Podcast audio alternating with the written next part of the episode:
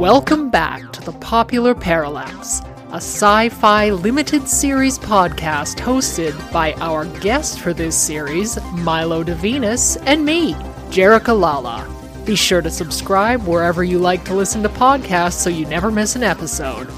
Follow us on Instagram and Twitter at The Popular Parallax. And now, join us on a nine episode escapade through the epidemic ridden hellscape of The Last of Us. We promised you a bonus episode, and now we're here recording that bonus episode. It's the Popular Parallax limited podcast series of The Last of Us from Crave and HBO. I'm Jerrica Lala.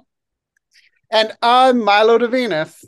And here we are with our final thoughts and feelings on The Last of Us, which ended last week. You thought you saw The Last of Us, didn't you? Oh, oh my God. Dad, no.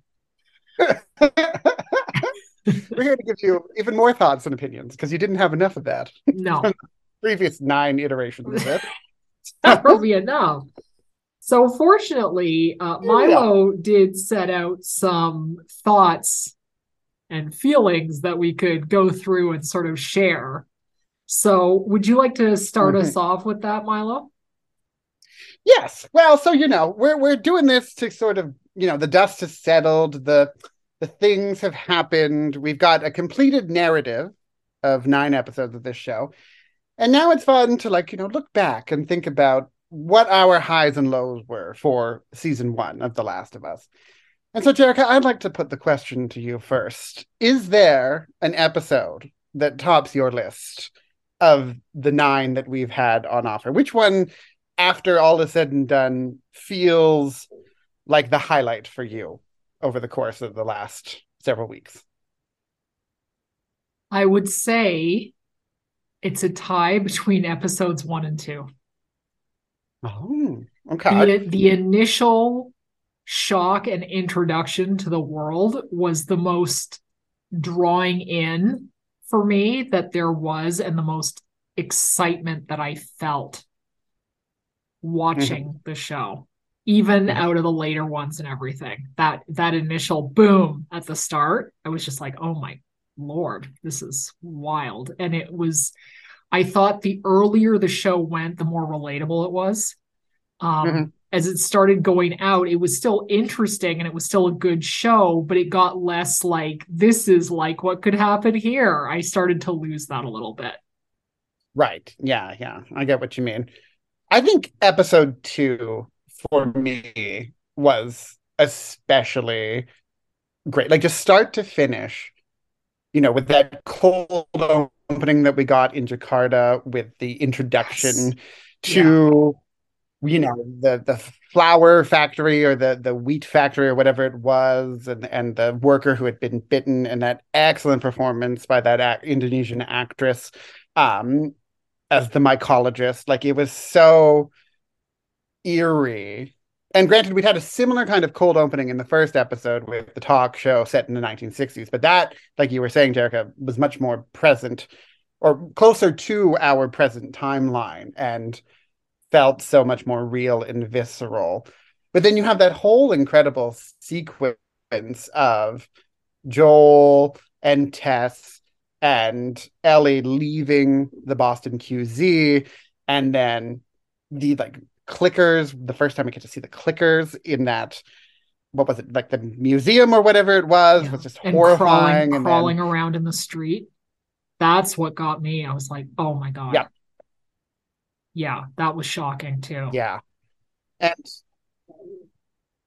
yeah we only got anna torv who played tess for two episodes in a bit but i thought she was just such an incredible performer in these you know small moments. And her death in the government building at the end of episode two was just i mean we'd already seen so many like brutal moments but it was such a um an important climax at, uh, for this part of the story mm-hmm. and the fact that we were going to get sort of these really huge moments throughout the episodes was was established here. Like, and you always know in zombie stuff that you're going to see major characters die, so it's not exactly a surprise. But the way they did it, the the impact, the mood, the the tragedy, but also the hope, that sort of fusion of she is going to die, but she's telling Joel, "You've got to get this kid across the country," and that monumental delivery of like you have to keep going even though it seems bleak and you don't wanna and you've lost so many people like that was such a beautiful moment of such very extreme emotions and i think it really set up what this show does best mm-hmm. toward you know the end of what i guess was essentially the introduction i mean there were two separate episodes but they all felt like a complete narrative within a narrative so yeah, I agree. That's why I sort of picked both because it was like it was like chapter one, really, to me. Those first two episodes together. Yeah. So for me, yeah, t- two was really high up there, and then seven was my other personal favorite. Left Behind, where we get the Ellie and Riley backstory. Had a bit of a slow kickoff, as we discussed in that episode, but overall, I felt that narrative was really well contained and very, you know, authentic, as I said, to or felt more authentic to what a queer experience might be in a zombie apocalypse setting. And I just thought it was such a, a great fleshing out of a part of Ellie's story that we didn't get to see in the contemporary narrative. I just liked that they let Bella carry an episode basically because she she was equally good. I did read up later that that that is a real part of the game and people are always excited mm-hmm. like well that that part i don't know as much detail but like going into the next but when she like has the showdown with the like the church guys and everything people go oh my god i'm playing ellie like that's a big exciting thing in mm-hmm. the game that suddenly you're you're her point of view mm-hmm. rather than his point because he's dying mm-hmm. and now you're her and you've got to carry the the shoulder the weight to have them survive and i thought they they did that pretty effectively on the show because I felt the same way. Your point of view shifts to her mm-hmm. and her alone. And we talk about chemistry between Pedro and Bella throughout the show, but a lot of people I do think put more of an emphasis on Pedro Pascal. He's the internet darling right now, of yeah. course. So getting to see Bella Ramsey play on her own there and then you know bringing in Storm Reid and and fleshing that out. That was really great. She got she got to shine. She mm-hmm. got to have a mm-hmm. moment and really prove to people because from what I understand of the internet fervor around the show when it was announced, nobody batted an eye at Pedro being cast as Joel. But there was a lot being said about Bella Ramsey's capabilities to play. Women Ellie, are always doubted and... more. Women are always doubted more. It's always like, oh, he's mm-hmm. okay, but can she handle it? That's always the fucking thing. Yes. So it's not surprising. Exactly. And, and that whole episode felt like just a middle finger to all of those assholes who were just like, man, she won't be able to do it. She's blah, blah, blah. Like she is incredible. And it's not just when she's on screen with Pedro, it's when she's doing the heavy lifting of an episode as the main character. Yeah. Which she is. This is Ellie and Joel's story, of course. And so this was really just excellent. So those two were my my faves, my favorites of the season, for sure. And to counter that, what in your mind, Jerrica, was the biggest stinker? Because we had a lot of opinions. Yeah, and it's got to be know, three. It's got to be three. It's got to be three. sorry, sorry, guys. And I'm not saying like, oh, it was the worst thing ever, but out of this to pick, that's the one I'm going to pick. Mm-hmm. Yeah, I feel yeah, bad too because I know it got review bombed and shit, and it, it's not about having a queer storyline. I just thought it just didn't quite jive with the show. Like the rhythm was off, it was too early to do that. Mm-hmm. The pace was off from the rest of the show, so it was just it just was problematic to me on mm-hmm. all kinds of levels. That wasn't the queer thing; it was all other stuff. I really do wish, and I said this when we reviewed it in our third episode of the podcast, that they had it went just, on forever. that went on and on and on and on. The seven year long episode. Yeah. I really just wish that they had jumped from the fight with the Raiders into Joel and Ellie showing up. I mean, I understand the motivation for having them like live out their long lives, and we talked all about that before. But I just, I really just wish that they had trimmed that last 15 minutes or so down and and kept them alive as we we talked. Or you are you intimating the show was too long? well, yeah, I think you're right. Like it, th- that thing could have lost, and also it, we could have ramped up the excitement a little bit, right? I mean, yeah. just because they get to have a nice life and everything, it doesn't mean we have to see every minute of it. And it doesn't mm-hmm. mean like maybe they could have expanded the Raider thing so you saw more fighting or like I don't even know. It was so slow compared to the other shows. Yeah. And when now that we have the 12 and a half minute long season finale in our pockets, it feels mm-hmm. a, li- a little bit egregious that episode three yeah. got such a bloated runtime. Like episode one, sure, that's our introduction. That yeah. you know, and and I think it's not unheard of for HBO shows or just you know prestige cable shows in general to do cinematic introductions. Yeah. I would have appreciated some of that runtime tacked on to episode nine from episode three so that we could have gotten a little more weight. Or, you know, I guess we don't have to trim three down too much to give minutes to other episodes. Let's just make the other episodes longer inherently. This is HBO.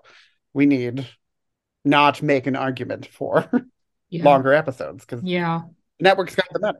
My personal low though still is episode eight the when we are in need episode with the cannibals dude i fucking love that episode what are you talking about i'm so sorry jerrica i know that's okay no no that's okay I, I see where you're coming from, it's, but I was just ready for some excitement. You know what I'm saying? I was ready for some like crazy ass shit. I there were moments that I still appreciated in it, but I just I just wish they had gone about it in a different way. I would have liked a creepier, more mysterious lead in, and then you know buff it out with some action sequences earlier on that just you know for a show that's about creepy mushroom zombies. We didn't have quite as many creepy mushroom zombie major set pieces. No, like, they sure, they held it back.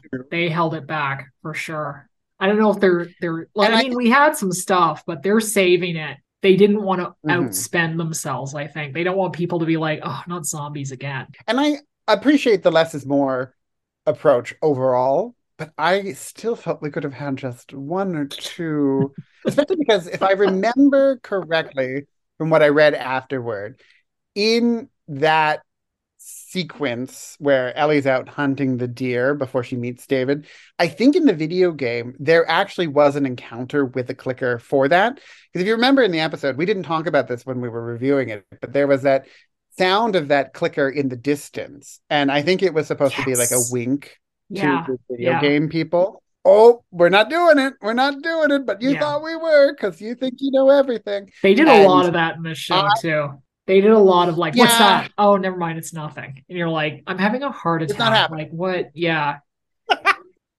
I know. The cat comes in the room and makes a creaking sound similar to that sometimes. And I'm like, the mushrooms are here. I think what I I did enjoy about that episode too was that I fully thought that they were going to have Joel come in and like shoot that guy at the last minute and she had to get herself out of it completely. I was a fan of that.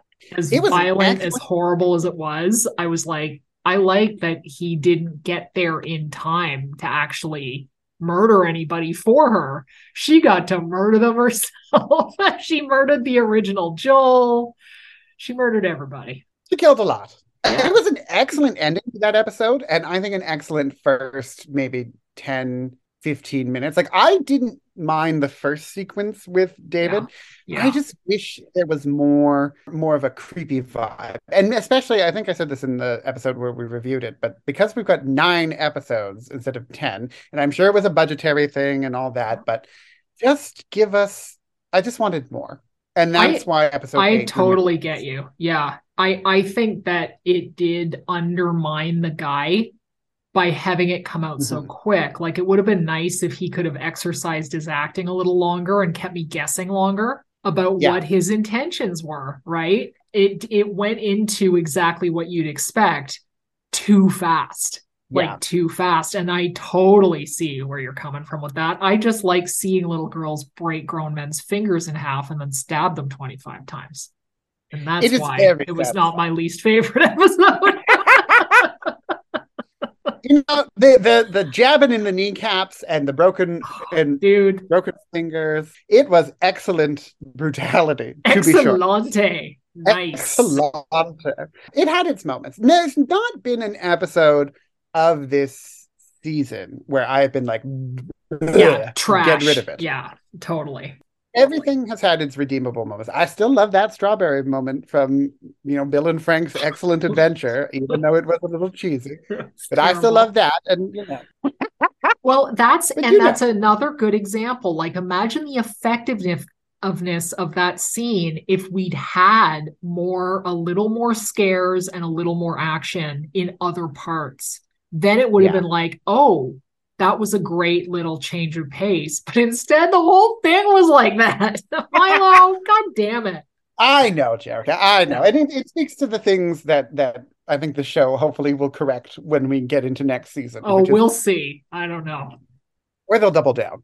Because It they, be I a- mean, I have to say, just watching a bit of their special, they are damn pleased with themselves. Like they're all giving themselves medals over this. So I'm not sure they think anything is amiss. And I Mhm. and why should they? A billion people watching it. No, that's a good point. It's it's definitely a huge success. And why would you tweak something that is so obviously well received, especially, you know, bringing in the money for all HBO, and that's the Yeah. bottom line, you know. So, but I do wonder because there has been a lot of chat on the internet about the second video game, which will provide the basis of the second season Yeah. and there was a lot there was a lot of critique of that now i don't really know what that critique entails. Yeah. some of it was transphobia because there is definitely a trans character coming from for season two.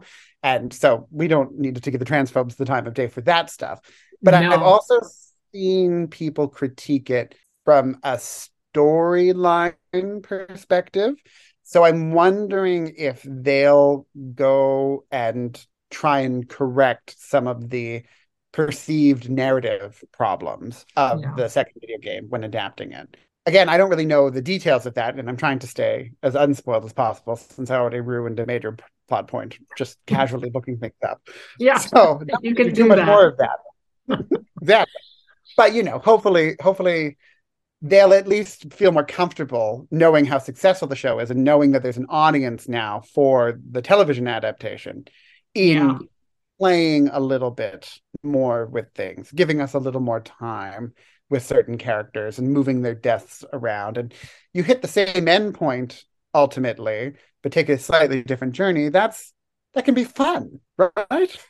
yeah and like why just remake the video game and now and there it's funny because they're talking like oh we did a lot with this first one and i'm i don't know i think they did stuff but you could tell like especially you even commented like toward the end of this series they were like we are right on track we are doing exactly what the video game does. Like we are reshooting this video game almost, not quite, but almost. So it's like it's time to get a little more adventurous, I think, Mhm. especially if there are issues bigger than the issues in season one, of which there were some issues. It's like get a little more bold in how to make this into a TV show. You can't be a slave to these people who are just like these diehard video game fans. They've seen the video game already. Mhm. So it's okay to like play with it a bit. You just, you know, sure, you don't want to like change some major ending plot point, but you can go there a little bit differently. Mhm. I keep seeing this line thrown around about it being the most successful video game adaptation ever in terms of like the process of adaptation. Yeah. And that comes part and parcel with this video game adaptations suck and everything sucks when you when you try and adapt it because it goes too crazy and like I I do appreciate the fact that sometimes shows in an attempt to surprise the audience will go so wildly off course from the source material that they will Yeah. ruin things. Like, Totally. I I was a big fan of the Walking Dead graphic novels long before the show was put on. And that's like the only graphic novel I've ever seen. And it was my introduction to zombie love. And Robert Kirkman, who wrote those, created the show and was the showrunner at AMC. And he purposely went out of his way to deviate as much as possible. And The Walking Dead is very frequently critiqued negatively for those things and how incoherent the plot became. And it wasn't appeasing to most of the fans of the comic books, and it wasn't really appeasing to the audience who had never read it either. I get nervousness around deviating too far, especially since we've already seen a case in zombie fiction where it's gone poorly. Although poorly is relative. The Walking Dead was also a huge show that ran for like eleven seasons, so you know exactly. something was going right. Yeah, I would I would hope that they still feel comfortable over at The Last of Us with shifting things around and keeping the television narrative in mind. I think that's the key. Right? Like it, we just it's just like don't just reshoot the game.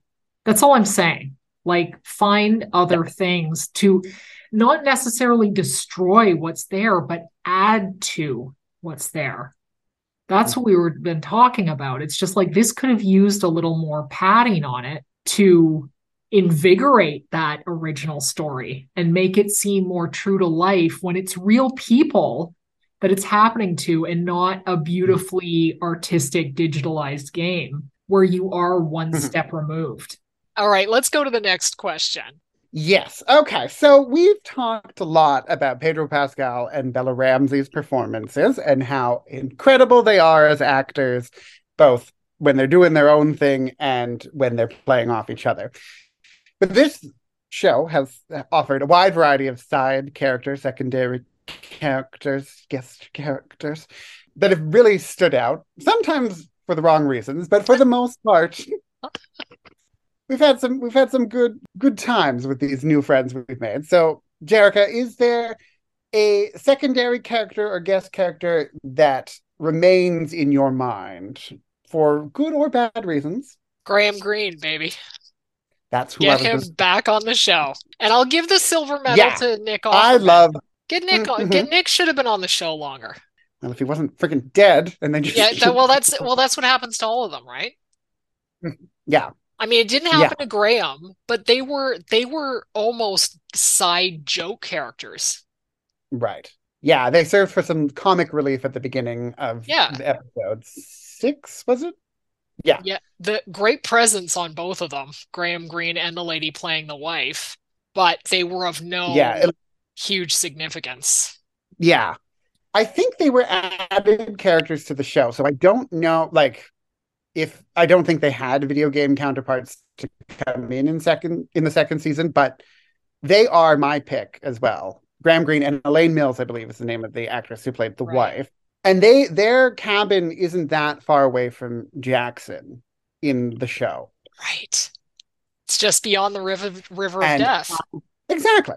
Yeah. So I'm hoping that that is a reason enough for them to come back because they really were stellar. And we did touch on this a little bit when we were reviewing that episode, but just to have an indigenous presence in the show would be excellent. And there's so much room for storytelling there.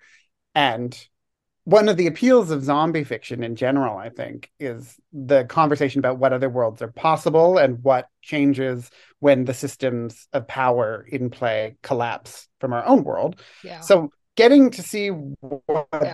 that would mean to indigenous communities in this narrative would be incredible. And like, we've got, I think their character names are Marlon and Florence. We've got Marlon and Florence hanging out there doing just dandy yeah without for 20 years you know the systems for yeah. 20 years right yeah. and so i'd like i'd love to see more of that. Just you know and graham greene was such a is such an incredible actor. Like yeah. give us more. Legend. Joel owes him some rabbits. So we could at least have a nice scene where he gives him some rabbits back. Agreed. After stealing his stuff. Was there anyone else that was was a highlight for you? I liked the deaf boy and his mm-hmm. brother the canadian guy I thought like most mm-hmm. of the mm-hmm. the temporary characters we came across again this is a, a recurring issue with the show I stopped allowing myself become too entangled with them because I knew they'd be dead. I knew they'd be dead. Right. like I knew a 100 percent they're not going to be allowed to live. And out like after the the queer couple and then the two guys, I was just like, fuck Mhm. this. Because it was just like this because both times I was like, maybe they're gonna do something, and they didn't. Yeah. So yeah, you know, I am Like- wondering if we're the little girlfriend dead. Every everybody you meet dead. And I understand that was a flashback, but it's just Mhm. like don't get too tied up with anybody who's not Ellie or Joel. That was the bottom line. yeah. And that to me gave retained that video game factor. That's some of the stuff that and you know, we, we already discussed this, but Mhm. they have to learn how to stretch out some of these plot points at least beyond a one to two show yeah. thing because it did become very predictable Mhm. really predictable like even listen even when when Bella met that weird minister I was I was like he's gonna be dead like it was a great it was a fun episode it was fun watching them fight but I was like he somebody I didn't know if it was gonna be her or somebody else but somebody's gonna kill this guy for 100% like Mhm. there's no question about it because by the end of the episode he will have to be dead and possibly his whole community will be dead who Yes. knows right we're never seeing these Yeah. people again there's my rant Well, I'm curious. I'm curious about about that part too because I mean I, I I agree with you that we probably will never see those those fun loving cannibals again because you know they didn't really seem to be concerned in the current narrative Yeah. about them coming back for season one at least but I do know that we're going to be in Jackson next season and so I'm I'm just wondering if of the like six and a half people left alive at the end of season one, would any of them possibly come back? Like, would I would just I would like it if there were narrative repercussions for murdering a whole bunch of the people responsible for protecting that community in the eyes of the people who did survive, right? Yeah. Like, They're probably too busy cooking and eating those guys that Ellie killed. So they're busy. They're like, mm, delicious. It Yeah, smells like bacon stuff. in here. We can't do anything about revenge. Who maybe Yeah. they're maybe they're glad the guy's dead. Like who he was ruling with fear. There's no question about that. I know he was kind of taking care of them, but he was taking care of them with carcass meat. Human carcass yeah, meat. so I don't. So I don't know. I don't know. Uh-huh. But that's yeah, maybe that's something Like, my come back was- to. Maybe it's not. My mind goes to that that little girl, the one whose father was killed by Ellie and Joel, and I wonder if there's going to be like that. Just seems like there's potential for revenge narratives, and you know that dynamic of two young women in the apocalypse. Like, obviously, Ellie has had to do lots of nasty things, but we're on her side for the most part. But for that other girl, what's her perspective? Like, she lost so many people, and yes, they were probably very awful to her, but like if that's the only safe place she knew in the apocalypse, she's probably got a pretty warped perspective on it. She's So, gonna get so there's there's a lot of jacked potential there. rip her way out of that pinafore and come at them with a gun. It's gonna be great. Mm, You can hide a lot of machetes in a pinafore. That's yeah, I, lo- I love a pinafore. That's for sure. Okay, let's let's go to the next next question, Milo. For the love of God, Jerrica just wants it all to be over. Yeah. let it Well, let is there is there anyone that you like? Let it in. Is there anybody that you'd like to see appear in this show? HBO is notorious for inviting actors from other series in to, you know, they're they're a family over there, or so they like to claim. But really, any actor who you're a fan of that you'd like to see make an appearance in The Last of Us season two. I mean, when I first saw this question, the person, I don't know why, because I'm not even a huge fan or anything, but I guess I was thinking of like rugged people. And Idris Elba was one of the 1st Mhm. people that like flew through my mind, but I I don't know if they do that because it'd be like a Mm. direct like Joel type competitor in a way, but I mean that I could see him in a show like this. Um, hopefully not being killed instantly. But mm-hmm. th- but knowing HBO, they'll probably just invite Matt Smith to come over from fucking House of Dragons, and he'll be like, "Okay," and it'll be all white and gross and weird. So I don't know. See, I wrote this question 99% sure you were going to say Matt Smith. So I ah! felt like that was. but I don't want to see Matt Smith. like, that's the difference. We've all seen him enough in that other show mm-hmm. that I won't talk about, but good God. He's got the perfect pinched face for some cannibalism or some like monstrous secrets. Yeah, where... he definitely has pervert written all I'm sorry, Matt. I mean, he's not a pervert, but I'm just saying he just looks like that rat, weird, like heroin addicted weirdo that you'd come across. So I mean, it's a it's definitely I listen, I don't think he'd say no, but I don't think he says no to much. So I mean, if they wanted to do that, I mean, I, I don't know. I feel don't you think that's too blatant a crossover though? Just to have an actor because I mean, he's not low profile on House of Dragons. He's like the lead bad dude. You know what I mean? And I think it would be kind of a little like bleh, to like have him show up on this. Yeah, I get what you mean, but I also feel like the heavy-handedness of that was instantly crossed when they cast Pedro Pascal and Bella Ramsey in this yeah, you got a, you've got a point. But I, I feel like they do legitimately fit and they weren't lead characters. Right, right. You know what I mean? Like they yes, they were on the show, but she was not on the show that much. She was just incredibly memorable when she was on the mm-hmm. show. And it's kind of the same with him. Like he he only was on one season, right? Yeah. Where he yeah, was yeah. homophobically killed mm-hmm. near the end. Like, I mean, that fucking sh- don't get me started on that fucking show. But anyway. so I I don't know. I almost feel like it's a bit like yes, HBO knows them, so maybe they have an in there, but I don't I feel like they got those parts legit. Like mm-hmm. it's not like oh somebody else would have been way better. It's like no, like Pascal is perfect for this. Perfect. Yeah. And casting her was just great thinking. Yeah, no, I agree. I think Matt Smith would be, it would be too much to have one of the fan favorite characters on a show yeah. That is, I mean, they're not airing simultaneously, but you know, it's HBO's big winter show and yeah. HBO's big fall show, like the main character from one appearing in the other. So yeah. I could see that being a little too much. You'd probably have to look for someone who played a smaller role on House of the Dragons, but I don't want to think too much about House of the Dragon right now. So who knows? One of those. You're like I'm enraged, so I'm not gonna think about that. I mean, if you want to cast another fun Doctor Who skinny guy in the show, I'd much rather see David Tennant, but he would last for two minutes before he was killed and eaten. Let's be honest. Yes. Right. So maybe he's not making an. Yeah, that poor man. he's been through enough. Bless him.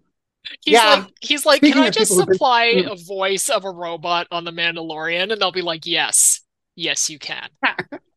For me, I think speaking of people who've been through too much pain and suffering, my choice would be um, Laurie Holden. She's the actress who played Andrea in The Walking Dead. Yes, I know. I know exactly who you mean. I know exactly yeah. who you're talking about. Yeah, she'd be good. Yeah. Now I didn't realize this, uh, but she is actually Canadian American. Like she has dual citizenship. Mm-hmm. She was born in LA, but she but grew up in Toronto. So like, I guess there's just that casting ease right there, giving the Canadian production. Yeah. But my main reason is because she played the character of Andrea on The Walking Dead, and in the comic books, Andrea is an excellent, nuanced really incredible character who lives a really long time and who is my favorite character from the comic books and I was so excited to see. And in the show, she is written to be an absolute pile of garbage. so much so that the showrunners purposely moved her death up several I remember ahead. hearing about this, but I didn't watch the show. But I heard there was like, oh, they rushed somebody's death because she was so fucking annoying. Yes, they threw every possible incompetent woman stereotype at yeah. her. They made her just this like incels fantasy of why women can't be strong or capable or anything yeah. like that. She was always fucking up, always being a mess. And they moved her character's death up.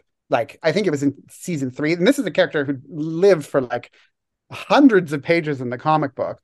They they just moved her up because the fan base was so outraged every time she was on screen. Yeah. And I like watching it as a fan of the comic book, I was furious at what they'd done to her character. But stepping outside of that, I was like, this character is actually written to be extremely hateable, even if you step outside the misogyny of it and all of the like shittiness that was yeah. happening. Like this person is making terrible choices in narrative and is doing a lot of harm. So I want to see Laurie Holden come back and play a character in a zombie show that doesn't just shit on her. She's a, a pretty talented actor too, and she fits so well in these sort of apocalyptic settings. It's not like The Walking Dead was her only go at something like this. Right, right. So I I would like to see her come and and do a do a stint or a character. I wonder if she would. I don't think she's ever worked with HBO before, but she'd be my pick to bring on. That's so rough on an actor. That's mm-hmm. And only women have to deal with that. Like, mm-hmm. yes, men can play hateful, horrible characters, but they don't get that weird, like, misogynist hatred of mm-hmm. like women should die and all this bullshit. You know what I mean? Like, yeah, yeah. It that that is so tough, especially if in the in the original source material she's totally fine. Yeah, and it it just seems like why are you doing this on purpose? It's, yeah it's kind of yeah it's kind of unpleasant. Yeah. Laurie, if you're listening i don't think she's yeah. listening but if you are we, we love you. We like we you. we want to see you kick some ass. Yeah. Yeah. Yeah it's funny. I i was watching um I don't know her name, so that's going to be really lame. But I was watching The Mandalorian. You're going to be surprised about that. and this past episode, they feature this character that's been on several times who was working on the bad side. Mm-hmm. And it, it it's a woman, but she is jacked as fu- like she I uh, it was one of those people in uniform at first I couldn't quite tell if she mm-hmm. was female or just kind of female looking young male. Mm-hmm. She is female. She's unbelievably scary and she's quite enormous. Like i don't know if she was actually a stunt woman that they're like oh she's pretty decent. Let's see. Like i'm not sure what's going on but she's way more muscular than a regular actress even if like like bigger. You know what i mean? Like right. usually with with i find with mainstream actresses they don't let them get bulked yeah unless it's very specialized, right? Like unless it's the woman from Alien who's like the second commander or whatever and she was like enormous. But that's that's very rare to see. And but when I saw her I thought she'd do well on the second season mm-hmm. for a certain character that I am aware of now. like people like that like i think i think it would be actually good for them to cast some people that we don't know because it's very effective if they're good people like the the brothers. Mm-hmm. you know like i'm not saying totally unknown but they're not super famous. Mm-hmm. but can nail it. Yeah. both both physically and in their acting experience. Like it's nice to not see familiar faces everywhere sometime. Like i think i i feel like putting a matt smith in there it's really like okay like it does take you out of it a little bit. Mm-hmm unless the actor is so perfectly matched in I don't know physical description yeah. or that they disappear into it. Yeah, yeah, I I agree, but I just don't know if Matt is in there. I just don't. He'd make a great clicker. You put a mushroom on his face. Absolutely, he... yeah, yeah. If he wanted to have a fun couple days of shooting, that would be yeah. awesome. Yeah, I, I don't. I don't need to see Matt take up space of somebody else who might be a little more interesting. Sorry, Matt. Sorry. but no, I agree with you, Jerrica, because it is always good when a show or a movie casts with the story in mind first and not who's gonna who's gonna put butts in seats. And yeah. I feel like something with the last like the Last of Us that has a built-in fan base, they in theory, have more wiggle room to do something like that. I'm sure HBO was still like, you got to put at least one recognizable name in here. Or oh else. yeah, but you can Pedro. Pedro. Pedro. Yeah, he's so, he's got it covered. Dude's blowing up. he wasn't exactly like he was. He was known. Don't get me wrong, but he wasn't Yeah. like um, a, an A list like massive movie star level. Not at all. that. Not at all. So but that I mean, the Mandalorian did help him a lot. right, right. A lot. So yeah. But you're right. It's he's not a movie star or something like that. Like he's been in some fucking awesome movies, but he's not a movie star per se. Yeah, Watch Unbearable Weight of Massive Talent. Just do it. You got you have to do it. If you guys haven't seen it, Unbearable Weight of Massive Talent, him and Nick Cage. I'm telling you, you want to see two powerhouses going at it. It's the funniest shit I think I've ever seen. The movie's insane. It's Mhm. insane, but it works. there you go, folks. When Yeah. you're done listening to this podcast, It's on Crave, you guys. It's on Crave. do it. So I feel like Pedro was a big enough name to bring people in, but also was very well suited for the part and Hundred percent. he disappeared into that character. We weren't all like, I mean, maybe next season we'll all be like Pedro. yes. So you know, I think I think that would be. I think it's great that the show chose actors who were suited for the roles and kept the narrative at its center instead of going for like huge celebrities.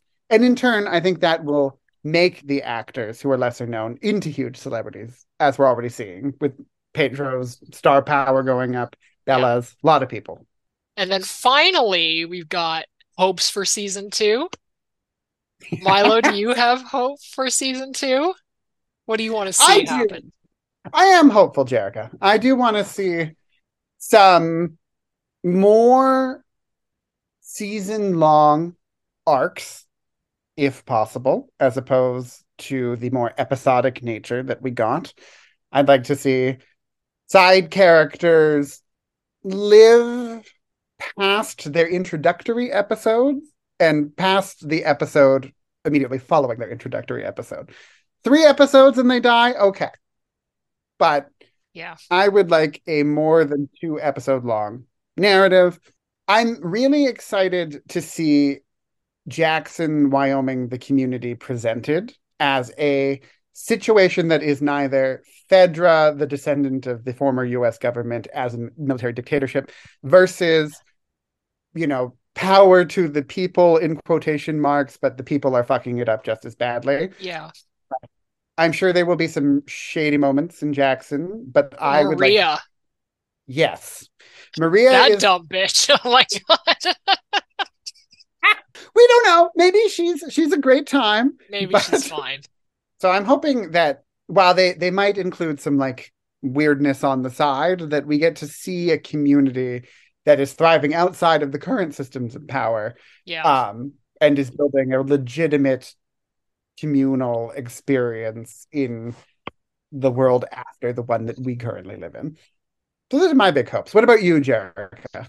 Well, I'm very interested interested to see one how long they actually are allowed to remain in that area because this show's all about the Mhm. traveling and I feel like they will find a new reason to travel.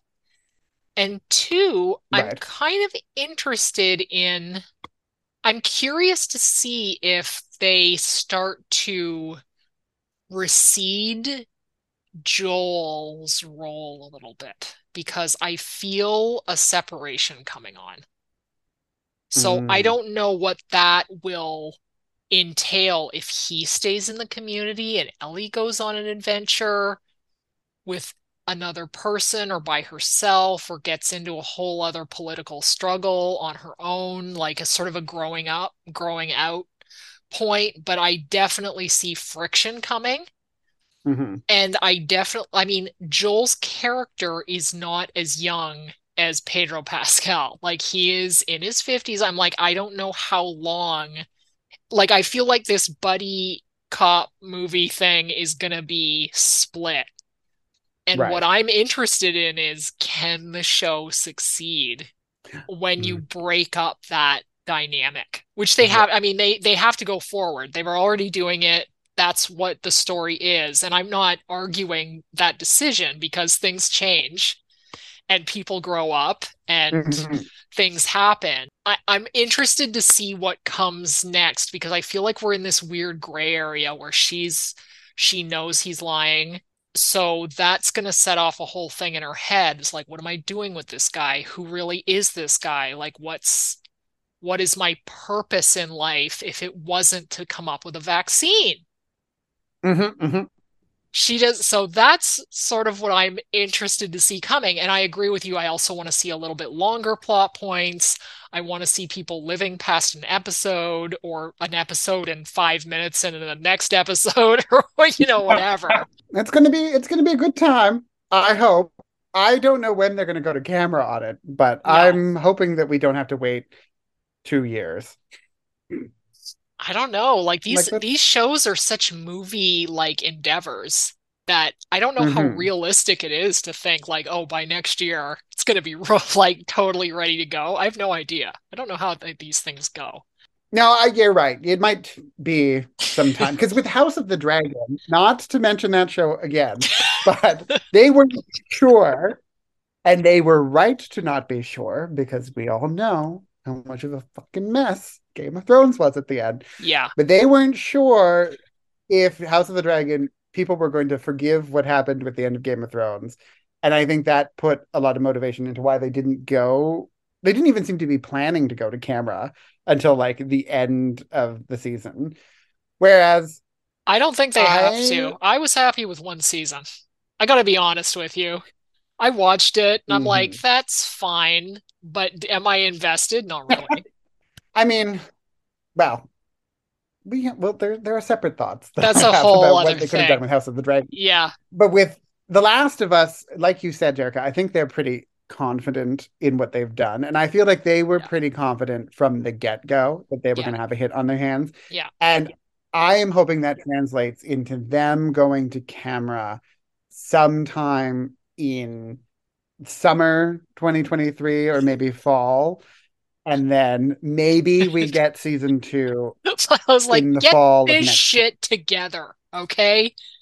Let's get it going. I have to go to Alberta. I'm going to be in Alberta twice this summer for weddings. I am going to be hunting down every production company there, being like, "Call The Last of Us. Tell them to get their asses over here." You should We see if you the You should be an extra. I would like to have. I could be a bloater. I'm tall. You could do whatever. You just an, you could be an extra that gets like attacked. You could be a zombie, just somebody in the background running around, and then you could be like, "That's me, motherfuckers." Yeah. See that two was seconds? That was me. Actually, two seconds would be a very long time, but half a second. My whole reason for moving to Alberta for university was to eventually show up on a zombie show set there a decade and a half later. That's right. So it's it's destiny. It's all coming back to you now. Milo, I think this is it for season one of The Last of Us. Thanks again. You know, I, I think we had a great time these last few weeks. Yes, away. me And too.